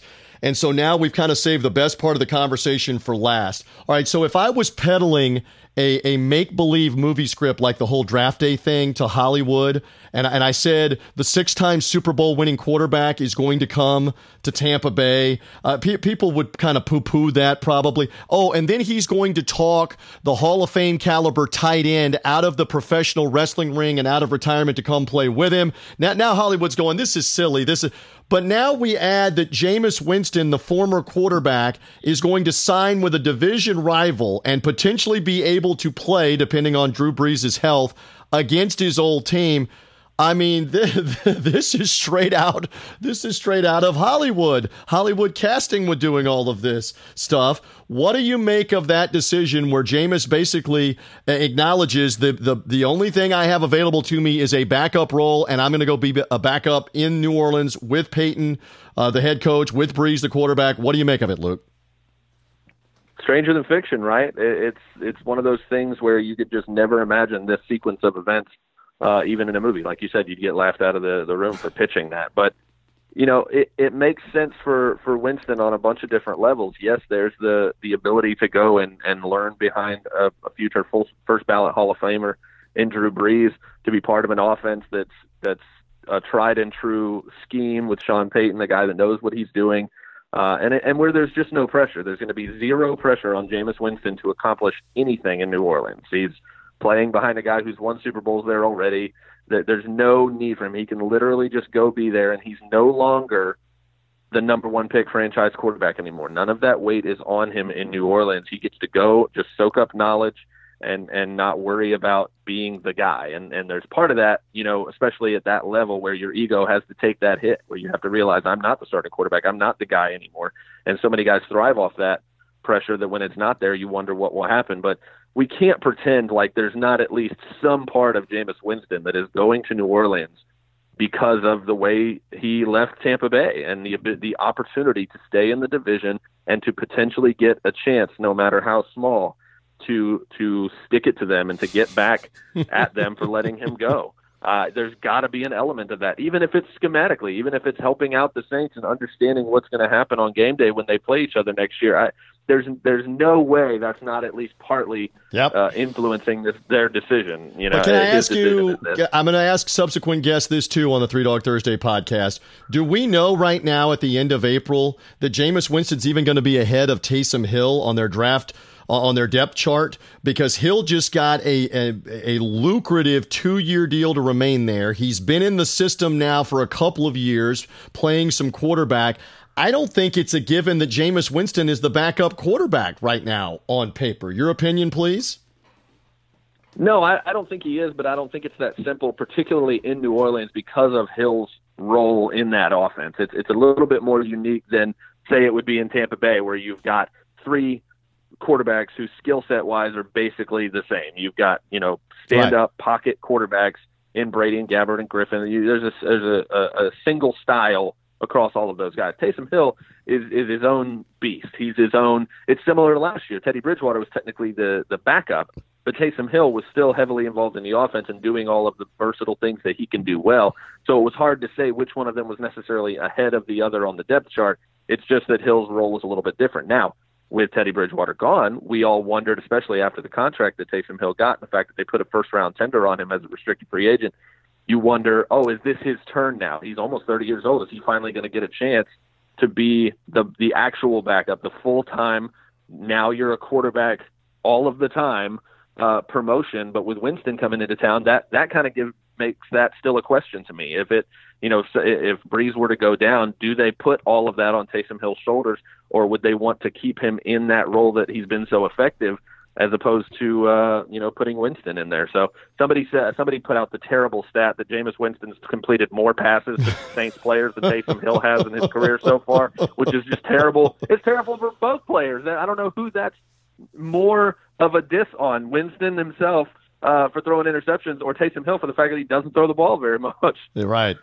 Uh, yeah, but uh, then again, uh, you know, uh, you you have to take the good with the bad. You're at the most scrutinized position in the NFL, and Jameis Winston has more interceptions and more combined turnovers than any other quarterback in the league the last five years. Period. That's not in dispute. That's not anybody's opinion. So you're going to have to take that criticism from every which direction until you demonstrate that you're something other than that. So it's just a fascinating twist to all of this that he now ends up up in New Orleans. I could go on with you for like an hour or for two hours. We don't have that time here. Promise me that we'll get to do this again at some point down the road. I look forward to that. And please promote where everybody can read you, Luke Easterling, where they can find you, where they can hear you, etc. Plug away. Yeah, man, we'll definitely do this again soon. Uh, just let me know and we'll make it happen. You can find all my draft stuff at draftwire.usatoday.com. You can find all my Buc stuff at si.com slash NFL slash Buccaneers. Um, yeah, just come find me on Twitter at Luke Easterling. I keep it simple there. So Bucs draft, no matter what it is, uh, let's talk some football and let's definitely do this again soon. And he has bunches of draft grades out for teams and how they did. And I say this tongue in cheek and as facetiously as possible. Just remember, fans, he only hates your team. He doesn't hate every team. He only hates your team with his analysis. Luke will wear that as a badge of honor uh, with all the draft analysis. Great job, my friend, on the Three Dog Thursday podcast. Continue to be well. We hope to have some normalcy resuming soon here in May and this summer with life, with sports, with that kind of stuff. Hang in there and thank you for hanging out with me. Hey, it's my pleasure, TJ. Take care, buddy. It has been a little bit, and I have got to get the insight and the analysis post NFL draft from the guys with Winning Cures Everything, Chris Giannini and Gary Seegers. Fantastic work on that podcast and YouTube show, and you see them right now on a regular basis uh, through Periscope, through YouTube, and through the podcast at Winning Cures Everything, winningcureseverything.com, et cetera, et cetera. Chris Giannini is here to talk lots and lots of football here on Three Dog Thursday. How have you been? Good to good to catch up with you. Are we hanging in uh, there in the Giannini household as social distancing uh, rocks on? Yeah, we're doing really well. We're we're staying sane. I'm fortunate enough to continue to work. Uh, wife is home with the kids, and uh, it's been so. It has been a challenge for all of us, uh, that is for sure. But we're all we're all hanging in there. A lot of family bonding, and hey, let's segue. It was an excellent distraction to have reality TV as nearly 16 million people over the air were watching. And when you factor in all the streaming on ESPN and NFL.com and elsewhere, uh, it was over 16 million that watched on the opening night. Some 30 million different people watched at one point or another on the NFL draft, uh, either on TV or online or on an app. Uh, we all gravitated to it. So, uh, just as a as a thought from you, how did you think it all came off, and how do you think the whole presentation went over the over the three days, Chris? I mean, I thought it was really entertaining. I, I liked it a lot. It was one of the funnest drafts I remember in a long time, and uh, I'm, I'm trying to put it in perspective and figure out is it because I've had nothing to watch for so long? It just looked so good in hindsight I mean, I remember the first girl that ever wanted to go out with me. I thought she was an absolute fox, and then I realized, oh, she's just the only person that likes me. and and as I got older, I realized that that wasn't that big of a deal. Um, so I, I'm trying to have some perspective but man, it was a lot of fun. I'm, I'm glad we had it, and uh, I I liked it. I liked it a whole lot. And kudos to the NFL, and again the ESPN and NFL network people behind the scenes that pulled off dozens and dozens and dozens of video cameras of coaches, GMs, players uh, all over the place and, and guests and analysts and being able to do that basically flawlessly for three days of television, two nights and then a Saturday all afternoon and early evening of television. Uh, it was fantastic to unfold. All right, so uh, let's segue in. I've been asking other guests th- this. I'll ask you the same. Who do you think did really well in this draft? Who stood out? Give me a team uh, that, that you thought did well. You, you, know, I thought the Broncos had one of the best drafts of, of, of all of them. I really, I liked what Denver did a lot. They, uh, they um, addressed a lot of needs, but I think they got a lot of good value in these guys. And uh, Jeudy falling to them, I thought was just something I never thought was going to happen. And, um, and, and, and, you know, kind of the on and on as the draft went.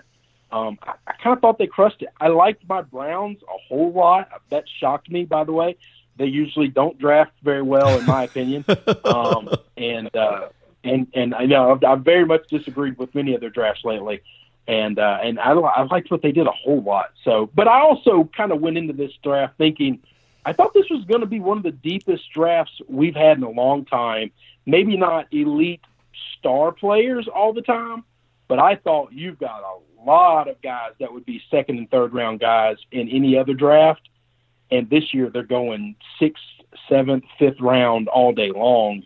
Um, and that was just a credit to the amount of talent, the volume of talent that came out of this draft. Well, and speaking of that, we'll talk about the SEC specifically and the volume of talent and the depth of the SEC players that were taken in just a second. But back to Denver, they grabbed a couple of receivers to complement Courtland Sutton. They got a defensive back from Iowa. They even got the LSU center uh, Lloyd Cushenberry III in the in the third round. Uh, so uh, again, spectacular name by the way. A great name. Nobody thinks a football guy. Uh, Cushenberry, Lloyd, Cushenberry, Lloyd Cushenberry the third sounds like royalty over in the uh, in the British Isles, right? That it should be that, Absolutely. and not and not a football Absolutely. player. But De- Denver uh, again, uh, making mention here, Denver won for so long at such a high level, and they've now had three losing seasons in a row. So they're trying to turn it around uh, with the Broncos and with some of the pieces that they currently have. We will find out if they are able to. And, and in the Broncos uh, case, they went with an SEC guy in the opening round with Jerry Jeudy from Alabama. It's just, it's incredible, Chris, to look at the number of SEC players overall that were taken in the first two or three rounds of the draft, but then to contemplate all of the LSU and Alabama players, the blur of them on the first two nights of the draft man, I mean, I, I know we're in the South and people get SEC fatigue from hearing about it all the time, but the, the NFL basically said to anybody that's paying attention, we value that talent pool and those players more than the other Big 12, ACC, Big 10, Pac 12 uh, American conferences. And, and, by far, they value those players more. And it was evident again uh, this past weekend. So I saw a graphic where you could put an entire starting 22 defense and offense together just from LSU and Bama draftees this year, and the roster looked pretty loaded. Like I was like, holy cow! Like that's an NFL. Five years from now, that team could win a Super Bowl if you could take all those guys and put them on one roster. Yeah, it's a good point. Uh, we, we've seen some incredible things, and uh, again, the SEC continues to dwarf the other conferences in the terms of NFL draft talent um, year after year after year on this. Okay, so a couple of subjects that we've already covered. I want Chris Giannini of the Winning Cures Everything's podcast opinion. I know you're a Patriots uh, guy, and we've already joked around on this show and with you guys when I was on with you and Gary about Tom Brady, Rob Gronkowski coming down to Tampa Bay. The New England draft, give me the Giannini assessment of what you thought the Patriots did. Because I gave my feelings before you came on, which you didn't really hear. So give me your feelings on how you think the Patriots did. All right. I'll, I'll preface this by saying if you think this draft affects this year, you haven't been watching New England football at all. Rookies just do not matter to Bill Belichick at all. N'Keal Harry is one of the greatest rookies that they've taken, and he was a blip on the radar last year in offense. Um, so I thought it was exactly what I expected from the Patriots. We actually just did our uh, Patriots breakdown of the draft today. We did the A- uh, AFC East, and um, uh, I, I dislike it very much, but it's no different than any other Patriot draft that I've watched for the last, I don't know, 10 years that I've watched really closely. Bill Belichick is out to just piss his fans off. He just likes to make them mad, and, and, and he's going to take players you've never heard of from schools you didn't know existed, and there's no way to get excited about it. If you're excited about these guys, you're just fooling yourself because you didn't know they existed five minutes ago. Right. Um, the best thing was Bill trolling the NFL with his dog. That was, you know, took over the the, the means of college football uh, and uh, the NFL, and that was that was great. But getting excited about this draft, I got no idea. I, you know, all the draft grades show that he reached for every player he took. That's probably true. Um, and the only reason he took them was because he couldn't trade back to take them later. I think he went into this draft thinking, I'm going to take these guys. And if I have to take him in the second round, great if I can trade back and trade back and take them all in the fourth round, he's happy with that too. So, well, back to back tight ends in the third round, as we were discussing earlier with Luke Easterling, and then a kicker right after that. To me, again, I wanted your comments first. To me, this just says it's almost like a signal. I, I don't care. We're going to rip the band aid off here and we can be 3 and 13 in 2011. And maybe they'll be a little better oh. than that but maybe that is what they're going to be uh, because we have no idea if Jarrett Stidham's going to be any good or not. But this this almost looked like, hey, we're we're putting some pieces in, but maybe we're going to be horrible this year, and we're gunning for Trevor Lawrence and better draft position next year. That's what it. I mean, in, in watching, it's what it looked like to me. What's your reaction to that? Okay, I, I'm gonna I'm to say something here, and I mean this the only way I know it say it. That that couldn't be further from the truth, and you just don't understand Bill Belichick his concept of tanking does not exist. All right. The, the idea of throwing away a season is not in that man's psyche whatsoever. The other thing is we also have to look at football has two sides of the ball to it. Okay. And that other side of the ball, they were the best defense in the league last year for a significant amount of the league all right, of the season. Mm-hmm. They're still good. You and me could go play quarterback tomorrow for them. I think that team could win eight games B- because they're just not going to give up points to half the teams in the league. The quarterback play on a lot of these teams on their schedule this year are not good. All right. And and Buffalo Bills, I like the Buffalo Bills a lot. I think they are building something great. If Josh Allen comes to New England, he ain't scoring a point. Okay, he's just not. so at some point in time, you got to figure out a way to put points on the board or you can't win. And I truly believe that the Patriots are going to be 8 8, 10 win season with Jarrett Stidham as a quarterback. That is not a fandom. That is not a homer. That is the other side of the ball is scary good. I think they're good. And their offense last year wasn't good anyway. Yeah. With Tom Brady, their offense was not Right, good. but So they had- do we think they're going to be? They had the Hall of Famer to mask some of that, is part of my point from earlier. And the defense was good to a point, but the defense began to leak and have problems as the year went on. And I know I'm, I'm drumming up bad memories. When you let Ryan Fitzpatrick drive the length of the field in the final two minutes in your house with everything on the line, costing you a bye week, costing you the number two seed, uh, and you never recovered from that moment in week 17, and it, it continued with the Tennessee game the following weekend. Uh, I'm just, uh, you know, well, I'm putting it out there that it, it would not surprise me here if this is take a bad season in order to reload with a much better quarterback uh, for next year than what he was going to get at the end of the first round, et cetera. We'll, we'll see. We'll find out uh, if that's any good. So that's that's what makes all of this fun with the debates. Chris Giannini with me for a few more moments. Winning Cures Everything podcast. He and Gary Seegers.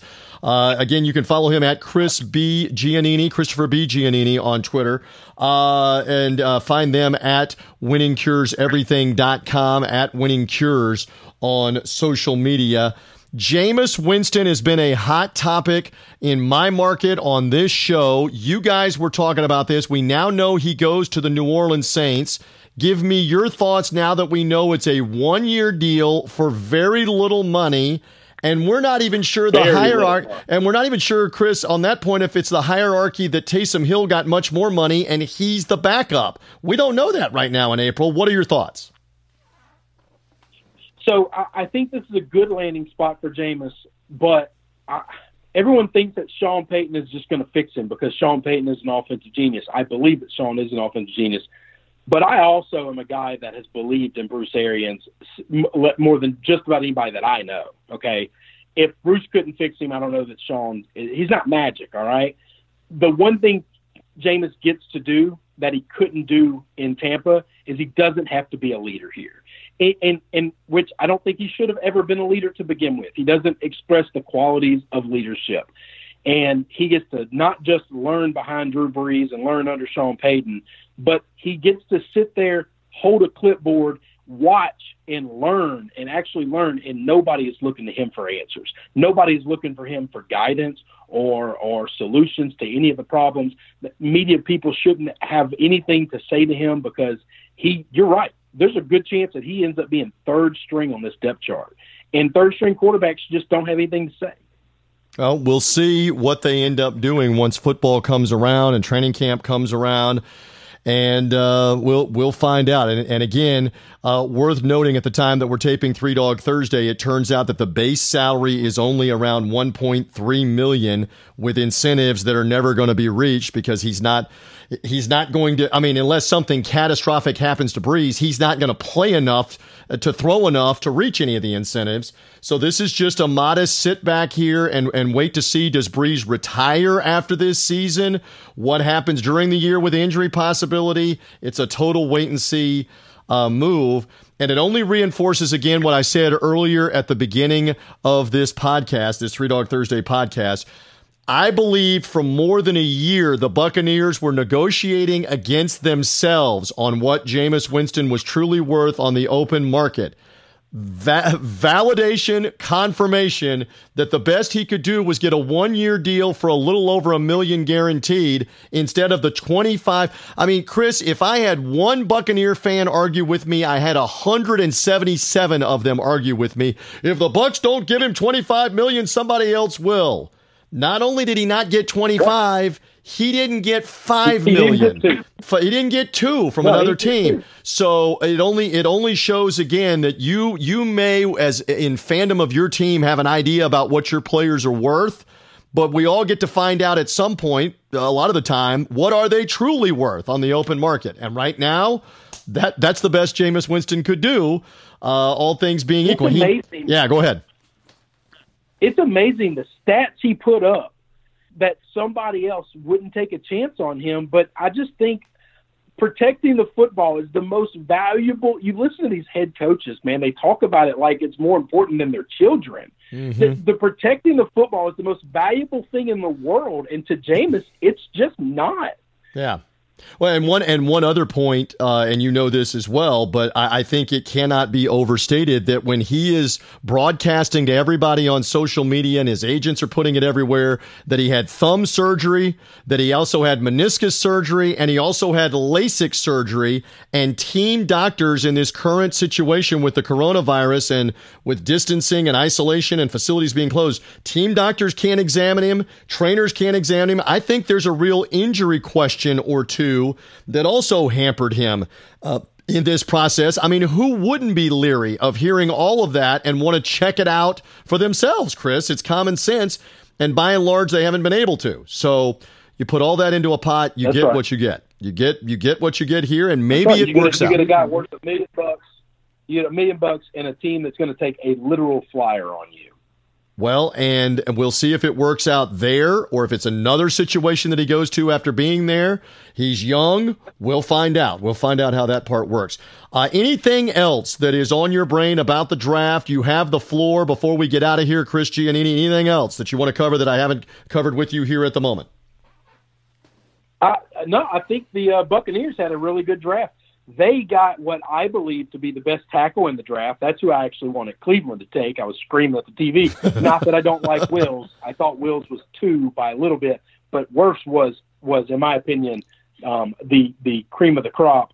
And uh, no, I man, I like the draft. They had a lot. I thought they did a really good job. I trust Bruce Arians. I do. I'm hoping that they are listening to him more um, because I don't know that that front office has had great drafts in the past. There have, there have been pieces that have been put around, and now there's more pieces being put on place. And, and I have not said this team's name the entire podcast, but Indianapolis Colts, uh, with, with the job with getting Philip Rivers uh, in the offseason uh, to come and lead them. And then you wondered how else are they going to try to better themselves? They get Michael Pittman Jr. And am I that old that Michael Pittman from my Super Bowl Buccaneers of 2002, his son is now in the NFL as well. Michael Pittman Jr. as a speedster to complement uh, T.Y. Hilton, Jonathan Taylor to run the ball with Marlon Mack. Uh, and later on, they got a couple of other pieces with offensive line, and uh, and I, I, liked what the Colts did as well in that AFC South. So that'll be interesting. Well, that's a, that's a really good front office. They're a really good front office. I've talked about for the last couple of years that that they've made um, some some pretty big changes and uh, in their front office a couple of years ago, and and they have been one of the best ran organizations. If Andrew Luck doesn't hightail it out of there, we don't know what that team really looks like. Well, and now they have Rivers for a season with these weapons, and Chris Ballard does deserve credit for building the roster. Remember, they were in the playoffs a couple of years ago, and they were in the hunt last year. Uh, even with Jacoby yeah, Brissett they, they, got in the hunt there at That's the right. end of the year. We'll see what happens. These guys are always in the hunt and do a great job. WinningCuresEverything.com. Uh, Chris Giannini, Gary Seegers. Uh, find them on YouTube at Winning Cures. Find them on social media at Winning Cures. Uh, find him at Christopher B. Giannini on Twitter. Did I cover all of that sufficiently for the fans to come? You're on multiple times a week, you multimedia stars. You're on several times a week right now doing your day. shows. Yep, Monday, Monday through Friday, we go live at 4:30 uh, Central Time. The Lord's time is what we call it and uh, and that's that's where we're at. You can find us on Facebook, YouTube, Periscope. If you can't catch us live, you can watch the video. Gary does a little thing where he breaks up the segments to where you don't have to watch the whole hour long show. You can just watch what we talked about in that one segment. So. It is well done with uh, Gary Seegers and Chris Giannini. I always love you guys' insight. I love you having me on. I love getting you guys on Three Dog Thursday. Continued success with the show.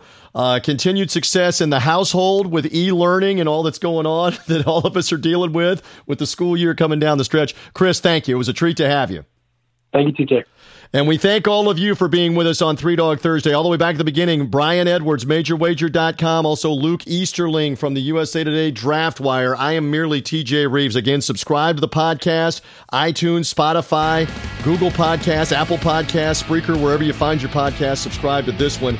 We thank you for being with us here as part of the only digital radio show that loves to talk those underdogs. It's Three Dog Thursday. Bye.